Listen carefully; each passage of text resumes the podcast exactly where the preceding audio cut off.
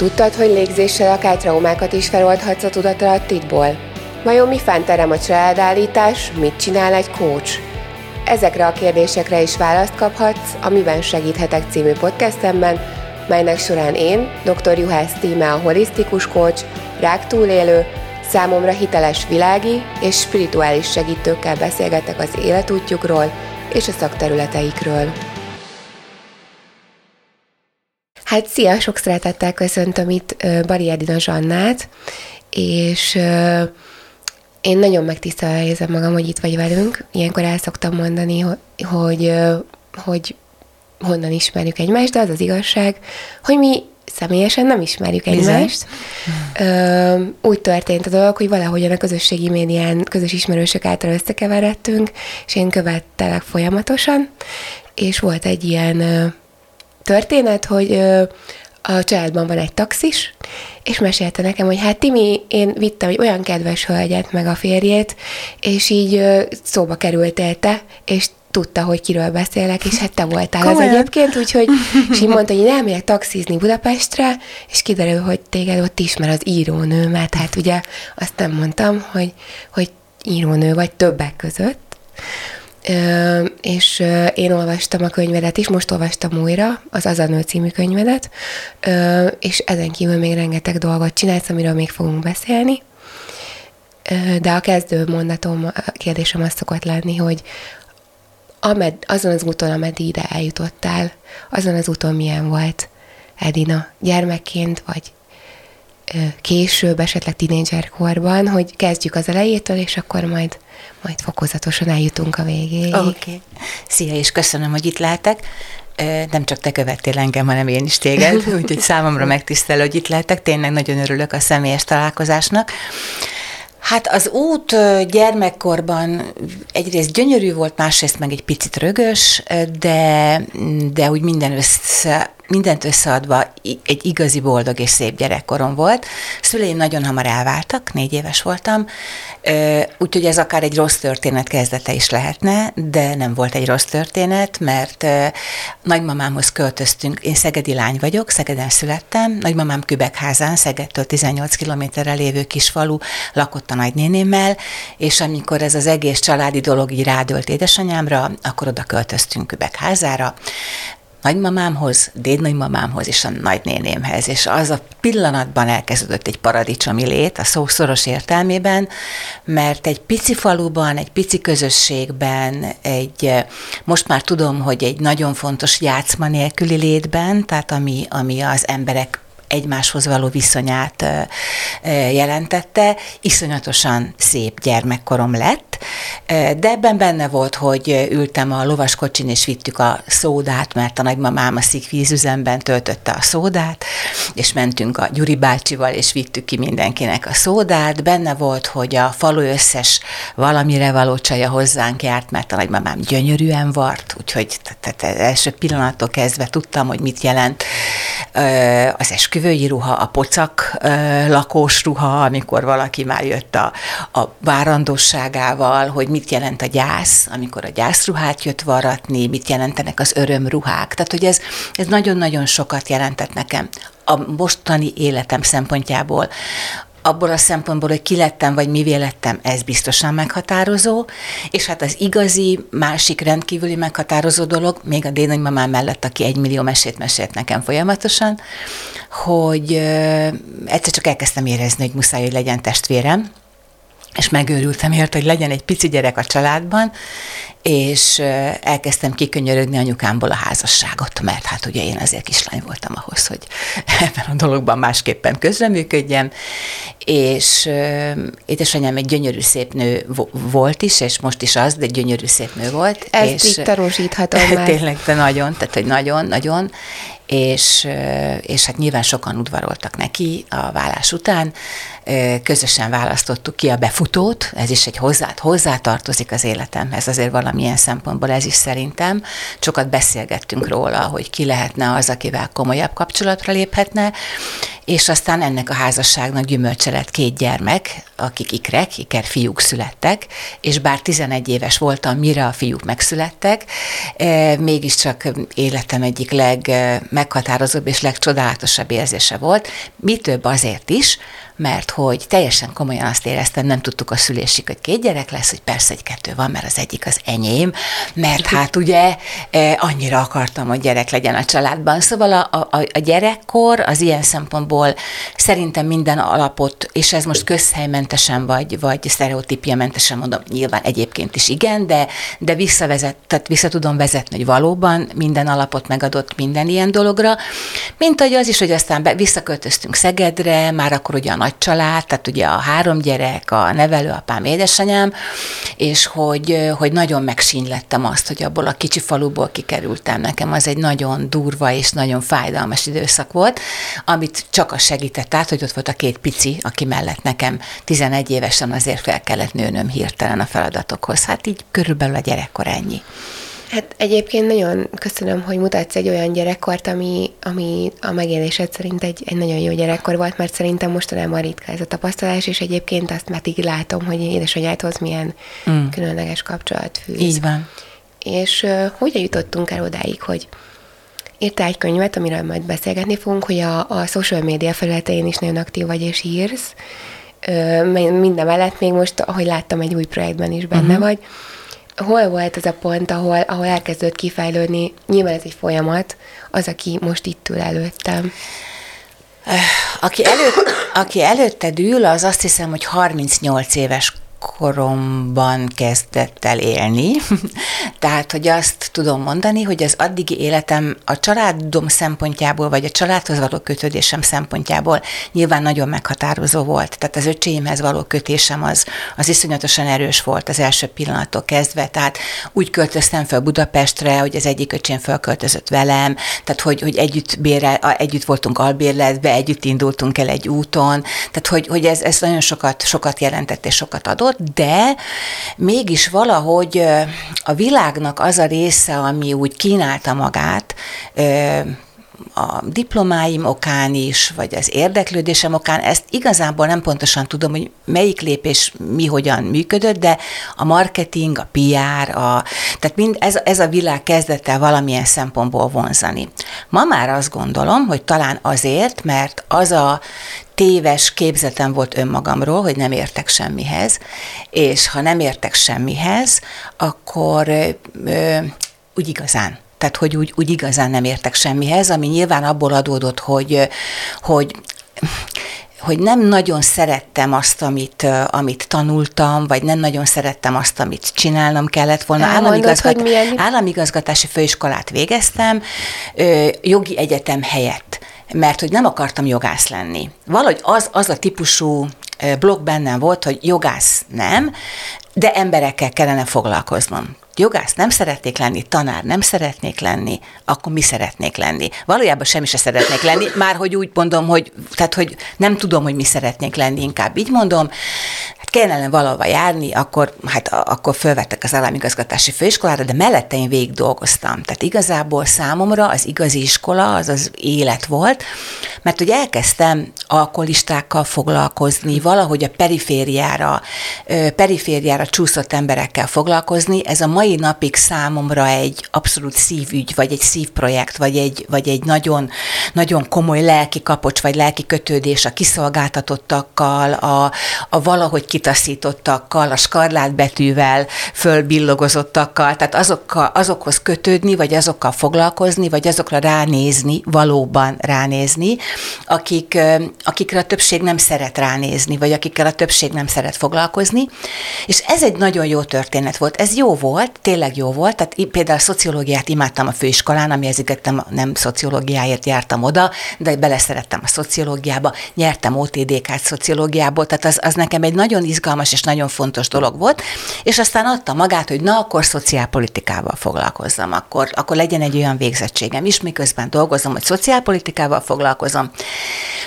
De de valahogy, hogy akkor a megélhetés, hogy akkor egyedül kell, hogy akkor helyt kell állni, hogy akkor föl kell építeni egy világot egzisztenciálisan is, És akkor az elkezdett így egzisztenciálisan sodorni a marketing meg a PR világ felé, mert akkor ugye lehet nagy cégeknek dolgozni, lehet több pénzt keresni, és ott szerintem ott én úgy kibillentem abból a pályából, amire engem ugye jó Isten úgy oda szánt, hogy neked ez lenne a dolgod, és ezzel kéne foglalkoznod. És ezt azért gondolom, hogy így van, mert bár elvégeztem a, a közgázon a marketinget is, tehát én mindig szerettem megtanulni azt, amit, amivel foglalkozom, de egy iszonyatos mély hiányérzet volt bennem mindig, amit ma már tudok, hogy egy nagy hiányérzet volt, akkor csak egy olyan érzés volt, mintha nem értenék ahhoz, amit csinálok. Ez azért egy izgalmas dolog, mert hihetetlenül sikeresen csináltam, amit csináltam. Tehát, hogy nem arról volt szó, hogy a világ azt tükrözte vissza, hogy te egy, te nem, nem a hülye vagy, vagy nem tudom én, egyáltalán nem, és mégis. És, és ezért gyakorlatilag azt gondolom, amikor 38 éves koromban csücsültem éppen egy pozícióban valahol, és gyakorlatilag úgy semmi értelmét nem láttam a, az életemnek. Nem keres, nem is kerestem, de csak azt éreztem, hogy valahogy nincs, vagy nem tudom. Tehát, hogy úgy semmi. Tehát, hogy ez, ez így ez valami, és akkor jött a szerelem. És azért, aki itt ül előtted, az a, azért kötődik a 38 éves koromhoz, mert akkor értettem meg önmagamból a legfontosabbat, és akkor tudtam, hogy ki az, aki én vagyok, és akkor már akár maradhattam volna is ott, ahol voltam, de mégsem maradtam ott, már hogy a, a helyzetben, mert már többet tudtam sokkal magamról, abban a típusú elfogadásban, megértésben, abban az igazi, amikor először éled azt meg, hogy tényleg közhely nélkül lehetsz az, aki vagy. Tehát tényleg az vagy, aki vagy, és a hülyeségeiddel, a butaságaiddal, a tökéletlenségeddel együtt totál mindegy, mert szeretnek, és te tudsz szeretni. Tehát vagy, aki vagy. És ez egy akkora felszabadító élmény volt számomra, hogy mindig mondom, hogy a Jóisten ideadta az én szerelmemet a Tamást 38 éves koromban ajándékba, születésnapomra, hogy mert akár akkor engem vissza is tapsolhattak volna. Én azt gondolom, hogy annyira annyira egy mellék utat építettem ki, mert elég okos voltam ahhoz, igen, tehát azt gondolom, alapvetően okos voltam, vagy nem tudom, tehát mindig jó voltam a suliba, jól teljesítettem, jól működtem, hogy, hogy akár, akár milyen profi szinten is egy totál mellékvágányt ki tudtam volna építeni, ki is építettem, amennyire csak tudtam, és muszáj volt arról az útról letérnem. És akkor végre mindaz, amit, amit, ami igazából én vagyok, gyerekkorom óta, ha úgy tetszik, én vagyok, hogy ki vagy te, te, aki itt ülsz velem szemben, hogy mi van a fejedben, már érzésben, gondolatban, lélekben, hogy tudok-e valamiben neked segíteni, hogy van-e valami közös bennünk, és mindenkivel van valami közös. Ugye ez is egy, egy igencsak nagy fölismerés, hogy tudunk együtt haladni egy úton, az akkor kezdett el bennem kibontakozni. Tehát akkor kezdtem el megérteni, hogy mi ez, és akkor Jártam Kazalár Emilhez, tarót tanultam másfél évig, ami nagyon sok utat kapott, kinyitott, megtanultam önismereti terapeutának lenni. Tehát, hogy az, aki vagyok, az, aki itt ülök, azért az egy 38 éves koromban kibontakozó történetnek a gyümölcse.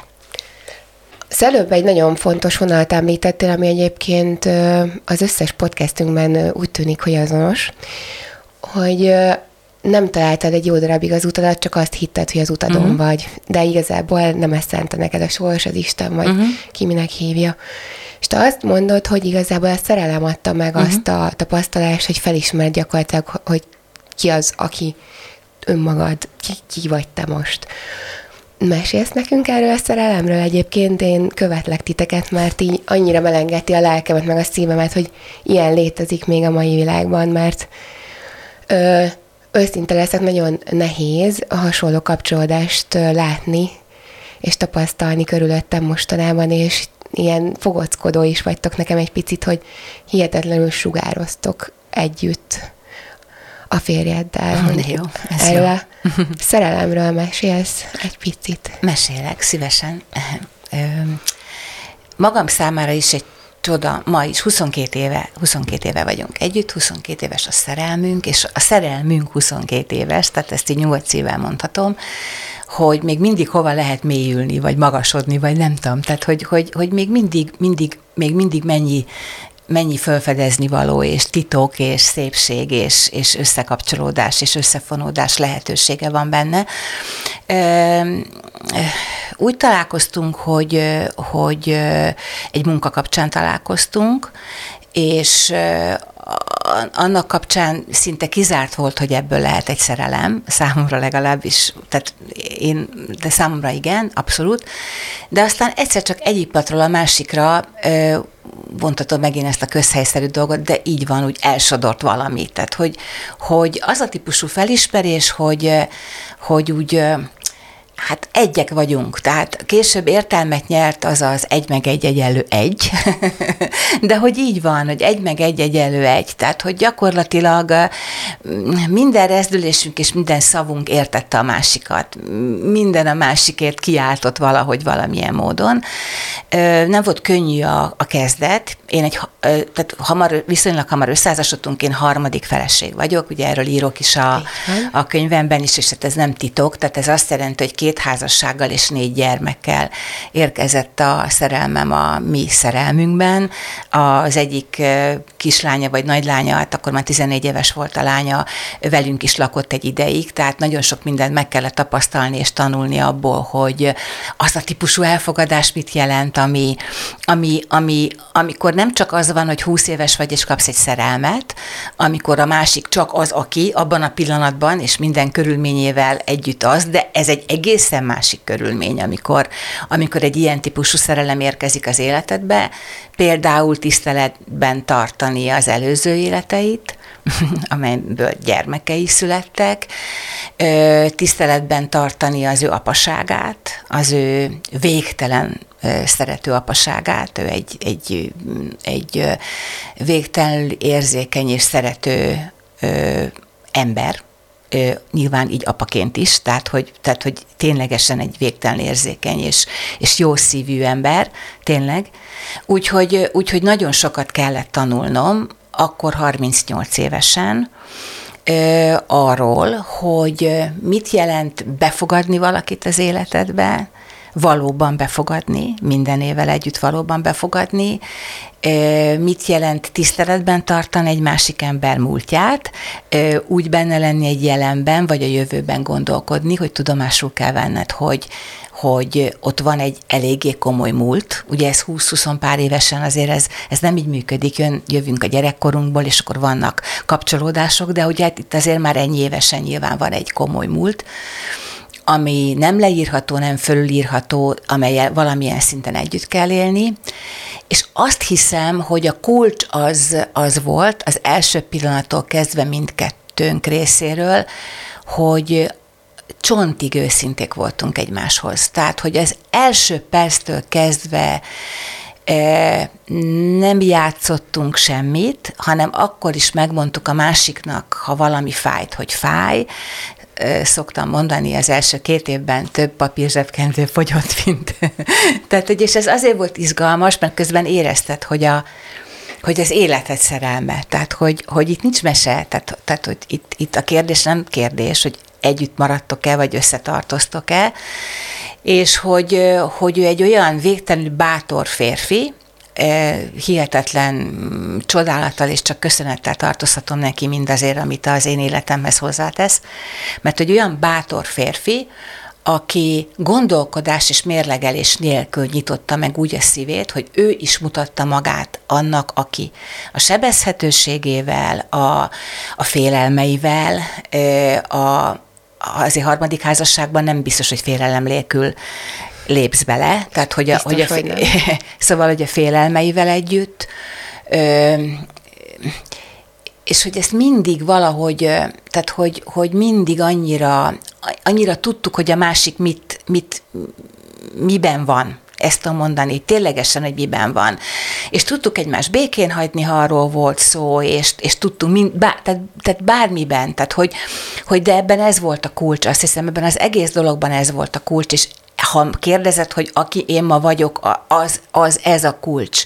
Hogy azt tanultam meg, hogy, hogy hogyha például valaki belép egy kapcsolatban, és már ugye voltak mondjuk előzmények, mondjuk volt két házasság, egy házasság mindegy, mindenki valamilyen kapcsolódásból jön.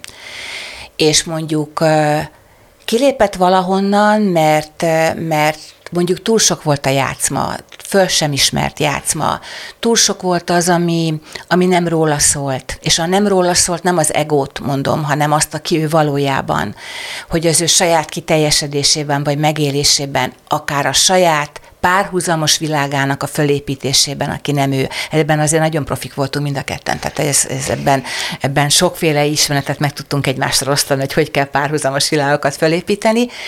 Szóval, hogy, hogy ha abból kijön, és elkezd veled valamit, akkor, akkor ha te minimálisan is elkezdesz belecsúszni bármilyen megfontolásból, valamilyen játszmába, mondjuk, hogy ne veszítsd el, vagy félsz attól, hogy milyen következménye lesz annak, ha annak mutatod magad, amilyennek akkor abban a pillanatban érzed, korán sem tökéletesnek, akkor, akkor sodródik a dolog megint csak ugyanoda. Mert hogy mindenkinek egyébként abból van elege, hogy játszunk.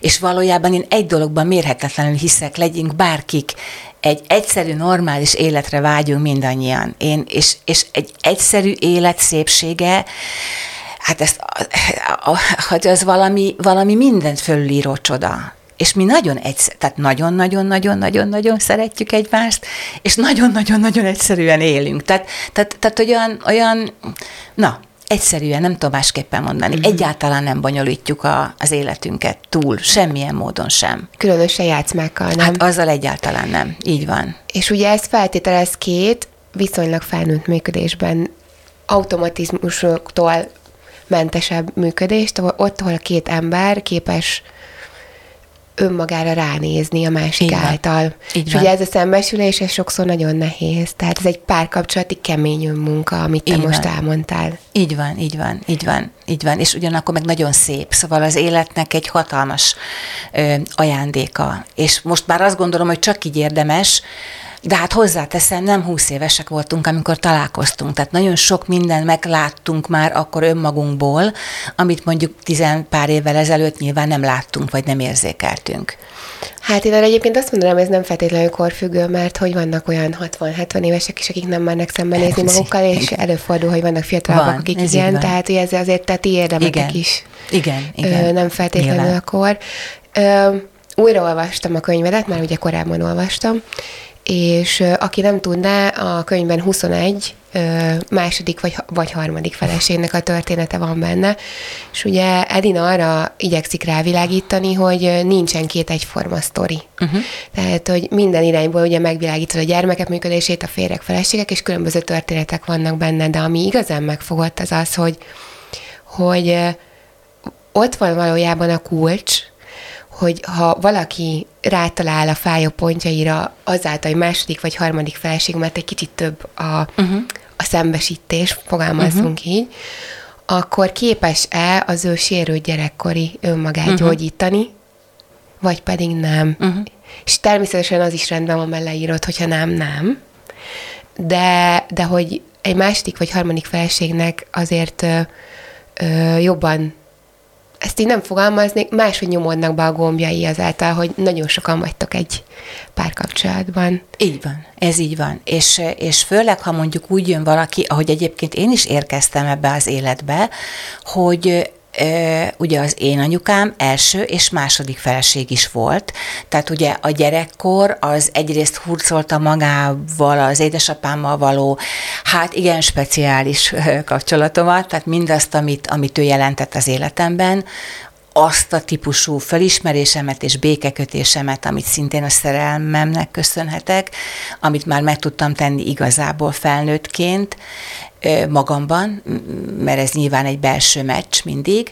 A nevelőapámmal érkező gyerekek léte, ugye az ő első házasságából született gyermekek, nagyon gyakori jelenléte az életünkben, ahogyan az megváltoztatott energiákat, helyzeteket, dolgokat, szituációkat. Tehát ugye nyilván volt egy ilyen gyerekkori lenyomatom, amit nekem is magamban fülön kellett csípnem önmagamban, amikor hasonló helyzetbe kerültem, a másik két nő gyermekei kapcsán, hogy mi ebből az, ami, ami, ami, ami egyszerűen csak a gyerekkoromra reflektál, és azért okoz gyomorgörcsöt, mert megélem ugyanazt, tehát visszajön ugyanaz a, az, az érzés, és mi az, ami valóban róluk szól, és ami valóban róluk szól, és az mondjuk adott esetben nekem fájdalmat jelent, nekem azt kell kommunikálnom, és azt kell jeleznem.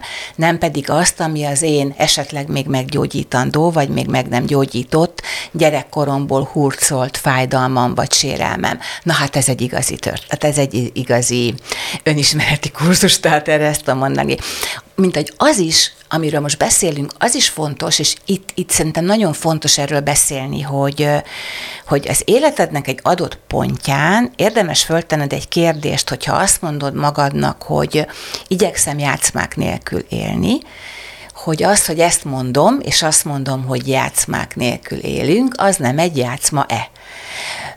Szerintem ez borzasztóan fontos. Tehát, hogy, hogy ez a, kínzó őszintesség, nem tudom ezt másképpen mondani, de a kínzó szót most nem a, a szó rossz értelmében mhm. használom, uh-huh. de mégiscsak egy kínzó őszintesség, vagy egy kínzó leleplezés, amit időről időre muszáj megtenned, mert legalább annyira já, az is lehet egy játszma, hogy ó, mi aztán játszmák nélkül élünk, mint az, hogy, hogy mint bármilyen másik játszma, ami csak ez már egy magasabb szintű, egy másik típusú dolog.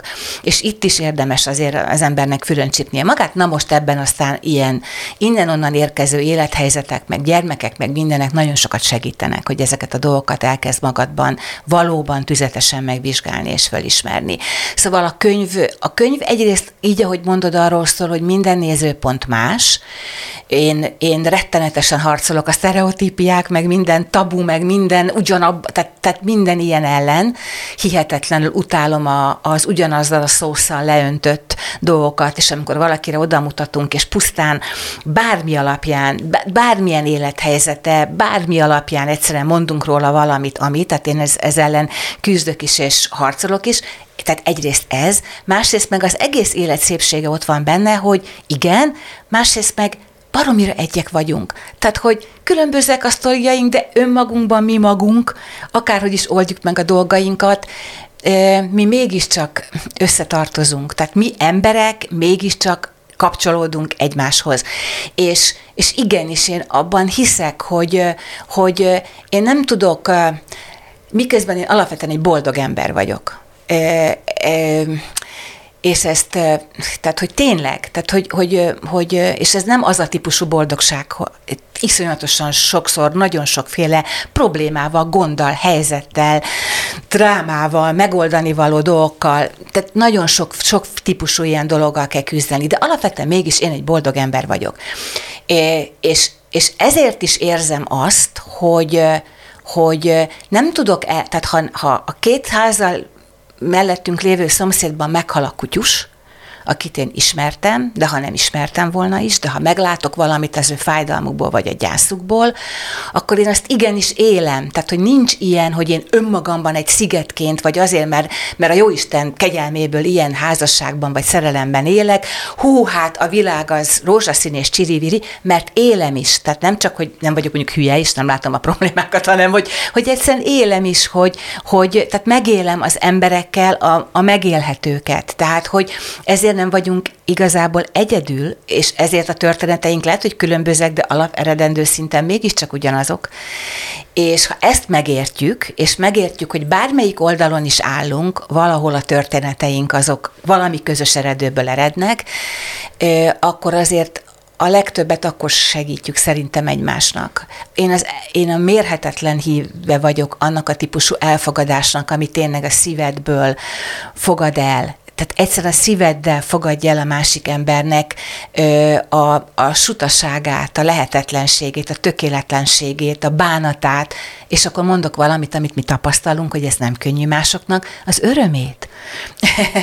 Tehát, hogy, hogy, hogy az örömét, hogy az örömét, hogy mi mind a ketten szoktuk egymással mondani, Tomival, hogy olyan boldogok vagyunk attól, hogy, hogy nyomokban nem ismerjük azt, hogy mi az, hogy irítség. És ez nem azért van, mert mindig tehát hogy, hogy, hogy tényleg, tehát hogy akkor sem, amikor nem működnek úgy a dolgok, már nem kettőnk között, hanem egyébként az életben. Tehát, hogy számtalan olyan helyzet lehet, amire azt mondhatnánk, hogy ú, hát, komolyan, és nem, tehát, hogy nem tudjuk, hogy ez mi. És mi pedig ezt tapasztaljuk, és például ez nekünk is egy önismereti út, hogy ezzel mit kezdtünk régebben, ma már jobban tudjuk kezelni. Könnyebben átlépünk ö, hát helyzeteken, amit olyan emberek generálnak, aminek semmi más értelme nincsen, csak az, hogy egészen egyszerűen tartottunk egy tükröt, amiben ők így vagy úgy nem szívesen néztek bele. Tehát ennyi igazából. Igen, mert a tudatosság és önismeret hát nem mondom, hogy hiányában, mert nem tartom értékesebb embernek azt, aki éppen tudatosabb, Abszolút. csak, csak az, abban a szakaszában nehéz benézni, és megint itt tartunk egy tükörben, amit oda tartanak elénk, hogyha önmagunkat nem fogadjuk el. Viszont Sokat beszéltünk arról, hogy játszmák és játszmamentesség.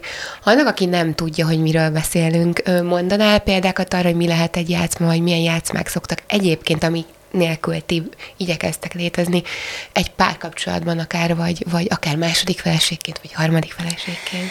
Hát ugye én alapvetően nyilván sokat lehet, órákat beszélhetnénk Persze. a játszmatanokról, de én alapvetően azt gondolom a legfontosabbnak, hogy az az igazi játszma, és annak egy millió megnyilvánulási formája van, amikor nem úgy viselkedsz, vagy nem azt mondod, amit valójában érzel, hanem azt behelyettesíted valamivel, legyen az bármi.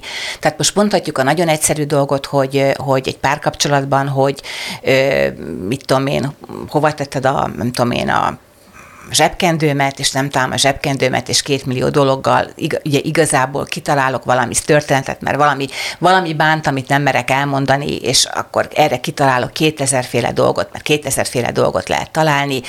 Egy második, harmadik feleség életében a leg szerintem szépnek tűnő, de valójában az egyik legdrámaibb játszma, amikor én ha nem vagyok mondjuk egy, egy háziasszony és egy igazi családanya típusú valaki, akkor eljátszom a párom gyerekeinek, hogy de én vagyok a, a, az anyátok helyett is jobb anyátok, és, a, és imádlak benneteket, és az életem legnagyobb szerencséje az, hogy ti az életemben vagytok. Ez például egy borzasztóan veszélyes játszma, amely mindenkit megtéveszt, azt is, aki ezt a játszmák természetének az a legnehezebb része, hogy azt is megtéveszti, aki játsza. Tehát, hogy itt ebben nem tudsz, tehát, hogy, hogy általában azért ez nem úgy történik, hogy gonosz emberek kitalálnak történeteket, és elkezdik azt játszani, hanem, hanem, hanem félünk, bezárkózzunk, el akarunk bújni, nem akarjuk megmutatni magunkat, iszonyatosan félünk attól, hogy a másik mit fog szólni, ha kiderül rólunk, hogy iszonyatosan félünk attól, hogy ha elmondjuk, hogy nekünk valami bajunk van, akkor a másik emiatt el fog minket hagyni, és miután állandóan félünk, ezért a félelem helyett félelem okán generálunk mindenféle történeteket, amibe beleveszünk. Ezek aztán ugye a párhuzamos utak, az élethelyettesítő rendszerek, az egyszemélyes duettek, ugye, ami, ami a párkapcsolatoknak a halála, mert egyszemélyes duettekben létezni egyszerűbb akkor, ha valóban egyedül vagyok, mert akkor valóban egyedül vagyok, akkor tudom, hogy egyedül vagyok, de azt hinni, hogy valakivel vagyok, és közben egyedül vagyok, az ugye ez, az egy, az egy nagyon-nagyon-nagyon nehéz és nagyon-nagyon kemény út az egész, a, magát a könyvet, az azonnal könyvet az elmondom, mert, mert hozzátartozik a kérdésedhez, az generálta, hogy egy nagyon bájos, nagyon helyes, nagyon kedves fiatal hölgyel beszélgettem, aki arról mesélt nekem, hogy most összeköltözött élete szerelmével, és életében még nem volt ilyen boldog, mert a párja öt éves gyermeke az az ő életének a legnagyobb csodája, a gyermeket imádja, most megkapta az élettől mindazt, amit várt, és miközben erről beszélt, tikkelt a szeme, rángatózni kezdett a keze, az egész világa megváltozott, az egész energia rendszere megváltozott, és láttam, hogy nem tudja, hogy életében akkora hazugságot kezd most kiépíteni, amivel, amivel nem fog tudni mit kezdeni. Mert és ami, védekezik a És test. védekezik, mert amikor elkezdtem kérdezgetni, hogy de valójában ez hogy van, akkor kiderült, hogy minden baj, ami a gyerekkel van. Tehát az ég a világon minden baj, hogy lukas az oknia, és neki kell zoknit venni, miközben egy csomó gyerektartást fizet a párja, hogy állandóan ez van, hogy örökké, hogy örökké a gyerek határozza meg az együttléteknek a természetét, mert akkor ide kell menni a gyerekkel, meg oda útra kell menni a gyerekkel. Tehát miközben a legjobban szeretünk valakit, minden baj, ami vele kapcsolatos. És hogy ez ő el, elment tőlünk, és én akkor mondtam Tominak, hogy figyelj, úgyis mindig nyomtok arra felé mindenki, hogy írjak már valamit, nekem erről kell írnom. Tehát nekem akkor erről kell írnom, mert, mert, mert hogy itt nagyon sok mindenki érintett, mert itt nem csak felnőtt emberek érintettek, hanem, hanem rengeteg gyerek érintett, és a rengeteg gyerek, ha még inkább azt tanulja, hogy lehet úgy élni, hogy egy percig nem vagyunk őszinték, akkor tényleg semmi nem lesz a világból. Tehát, hogy, hogy akkor, akkor az egész elveszett. Szóval, hogy ez, én, én ezt nevezem igazi játszmának, amikor, amikor a helyet, amit érzünk, amit gondolunk, amit a létezésben a számunkra fontosnak tartunk, amiben kiteljesedhetnénk, eh, elkezdünk valamit élni, és azt igaznak hisszük, és, eh, és belesodródunk valamibe, és belesodrunk másokat valamibe, és egyszer csak azt mondjuk, egy év múlva, öt év múlva, tíz év múlva, húsz év múlva, vagy ez egész el van rontva, rendkívül boldogtalan vagyok, utálom az egészet, nem találom a helyemet, és, és az az egész rossz, és az az egész élet rossz, és te vagy a hibás.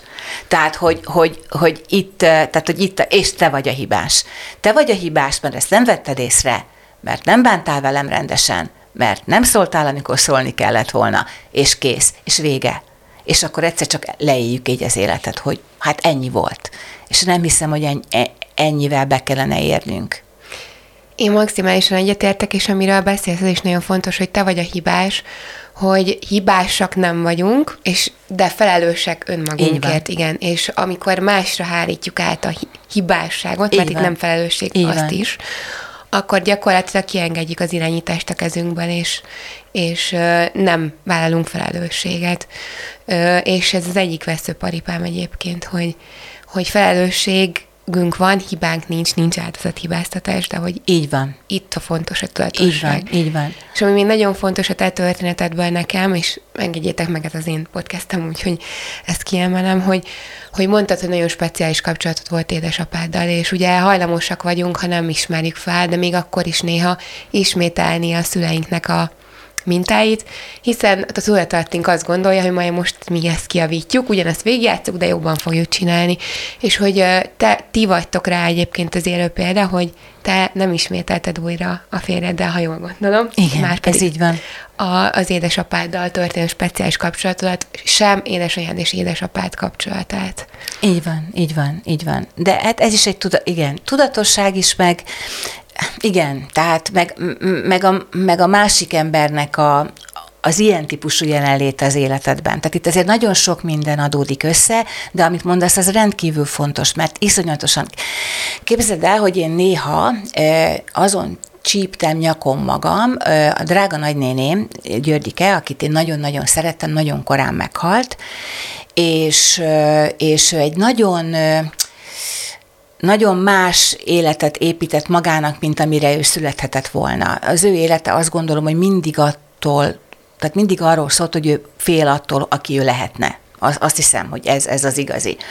És én például nekem tudatosan többször azt nyakon kellett magam csípnem, amikor belenéztem a tükörbe, tényleg szó fizikailag, tehát tényleg belenéztem a tükörbe, hogy hoppá, mintha Györgyike nézne velem szembe, megláttam a tekintetemben a Györgyike tekintetét. Uh-huh. És akkor ezek ilyen nagyon fontos dolgok, hogy szereted őt, szeretted őt, az emlékét is szereted, tehát nem arról van szó, amikor azt mondom magamnak, hogy nem, én nem a Györgyike vagyok, hogy őt megtagadod, és édesapámmal kapcsolatban ugyanez. Tehát, hogy nem arról van szó, hogy megtagadom őt, mert ő nyilván, ő tette a dolgát, ő tette, amit tudott. Tehát ő, ő, ő, ő, ő azt hiszem, hogy nyilván nem szándékosan tette, amit tett, amit, ami es, esetleg fájdalmat okozott. Hogy nem megtagadom, de én nem én vagyok nem én vagyok, ez nem az én életem. Tiszteletben tartom az ő döntéseiket, az ő választásaikat, hogy ők fölépítettek egy más életet, mint amit élhettek volna, de ez nem az én életem, és ez szerintem nagyon-nagyon fontos. Nagyon fontos. Igen, és az, hogy, tehát, hogy nem tagadod meg, hanem elfogadod azt az ellenenergiát, ami egyébként a polus másik oldal, de ugyanoda vezet azt, azt én azt szoktam mondani, hogy semlegesített, tehát neutralizálod, és abból a semlegesből lehet szeretettel fordulni. Így van, így van, így van. Mert így amit van. nem fogadok el a saját rendszeremben, vagy gyökereimben, azt magamba sem, és akkor azt, Így van, így van. azt nem tudod integrálni. Nagyon-nagyon sok mindenről szeretelek valamit kérdezni, de az időnk viszonylag ö, rövid ilyen szempontból. Évekig tudnék veled is beszélgetni. Ö, az a kérdésem, mert ugye nem érintettünk egy csomó pontot, amit még csinálsz, azon kívül, hogy segítő vagy, hogy könyvet írtál. Ugye a podcast címe az, hogy miben segíthetek. Egyébként már szerintem most rengeteget segítettél sok mindenkinek, de hogyha azt kérdezem, hogy te, Edina, miben tudsz segíteni másoknak, akkor te mit mondanál? Talán azt, hogy most is különösen a mostani életem erről szól, mert most filmeket írok. Igen, akartam mondani, hogy az új projektekre és nem ez most, na, ki. Igen, és ez most nagyon izgalmas és csodálatos, új, teljesen új út, hogy a művészet erejével, vagy a művészet eszközével, és az abban való szövetségesek megtalálásával mutatnék valami számomra igazat, ami, ami egyébként arról szól, amiről most beszélgettünk, ami, ami mégiscsak azt fejezi ki, hogy nem vagy egyedül, és hogy, hogy, hogy valahol úgy vagy jó, ahogy vagy, és hogy ezt, ezt, ezt és aztán mindig lehet mindig lehet egy lépcsővel följebb lépni, de mégiscsak úgy vagy jó, ahogy vagy, és amikor, amikor végképp el vagy keseredve, vagy végképp azt gondolod, hogy vége van mindennek, akkor tudod, hogy egyszerűen ez nem. Tehát, hogy, hogy, hogy, hogy az élet egy millió módon tárja föl előtted a szépségét, és hogyha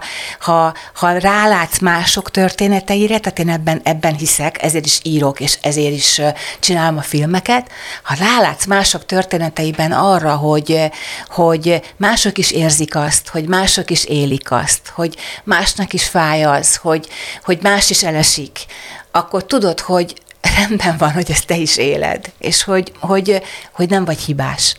De hogy nem vagy, de hogy ebben együtt is felelős, hogy ez nagyon fontos, amit mondtál. És hogy tedd a dolgod, tehát hogy, hogy tedd a dolgod, hogy élj, mert hogy, hogy mindennel együtt is, minden drámájával, problémájával, mindenével együtt ez valami gyönyörű, hogy élünk. Tehát, hogy ez, ez valami, valami olyan csoda, ami wow, tehát, hogy így, hogy, hogy na, tehát, hogy ez nagyon szép, és ezt szeretném, ezt szeretném mutatni, a tökéletlenségeink, a butaságaink, a lehetetlenségeink, a történeteink minden kapcsán, hogy hát ez az élet. Úgy együtt az egész az élet. És egyébként ezt is sugározzátok. És egy utolsó kérdés, mit gondolsz, milyen világot élnénk, hogyha az emberek ö, olyan párkapcsolati működésben lennének, nyilván nem lehet ugyanolyan, mert ugye nem, nem sémásítunk, de hogy hasonló önmunkát végeznének a párkapcsolataikban, és különösen mondtad, hogy az elején, az első két évben nagyon sok uh-huh. zsepi fogyott. Milyen világot élnénk, hogyha a párkapcsolataikat az emberek hasonlóképpen működtetnék, hasonló tükörbenézéssel és önmunkával? Hát én azt gondolom, hogy az a típusú vérhetetlen frusztráció és agresszió és bántási hajlam, ami most van az emberekben, egészen egyszerűen nem lenne. Én, én ebben, ebben végtelenül hiszek, hogy, és ez megint lehet egy közhely, hogy a boldog ember nem akar másokat bántani, de, de, de miért is kéne valakit bántani? Tehát ha én rendben vagyok, és én egy szeretetben élek, akkor, akkor, akkor miért is kellene egy másik ember, tehát miért is kellene egy másik embernek az életébe belekötnöm, egy másik világba, otromban beletaposnom, valakinek az életében szétgázolnom bármit. Tehát, hogy, hogy én azt hiszem, hogy ha, ha ezt a típusú közös létben való kiteljesedést meg tudnák élni az emberek, akkor hát most azt, akkor ellennének foglalva saját magukkal, de jó értelemben. Tehát, hogy akkor egészen egyszerűen élnék amik. És én azt hiszem, hogyha mindenki élné, aki ő valójában, tehát a, szíve szerint életet, akkor az szépen összeadódna, és akkor a világ szép lenne, és akkor a férjem hadszavasával szeretném kifejezni a, a hadszavasokkal, mert hogy csodálatos hadszavasokat ír, hogy az élet azonnal éled, amikor éled, és, és a másik, ami szerintem nagyon fontos, és ő is hadszavasban foglalja össze ennek az egésznek a lényegét, hogy a világomból kilépve beléd olvadok, forrásod a forrásom. Tehát, hogyha ezt úgy mindannyian egyszerre valamilyen módon megtapasztalnánk, hogy ugyanabból a forrásból táplálkozunk, és egészen egyszerűen összeér, mert így is úgy is összeér a lelkünk, csak mondjuk nem akarjuk, hogy összeérjen. De ha ebben a típusú teljesedésben vagy, akkor örömmel ér össze a lelked egy másik emberrel. Szóval akkor azért ez egy, szerintem egy más világ lenne. Hát szerintem ennél jobb végszó nem is kell, úgyhogy nagyon-nagyon hálás vagyok, hogy itt voltál Én velünk, és nagyon, nagyon szeretném, hogyha még, hogyha még tudnánk kapcsolódni a jövőben, mert az az energia, amit hoztál, az megint olyan energia, amit én, én keresek, és remélem, hogy az egész világon majd elterjed. Úgyhogy nagyon szépen köszönöm. Én köszönöm, boldog vagyok, hogy veled voltam. Köszönöm szépen, tényleg. Sziasztok, és nézzetek minket jövő hét pénteken is.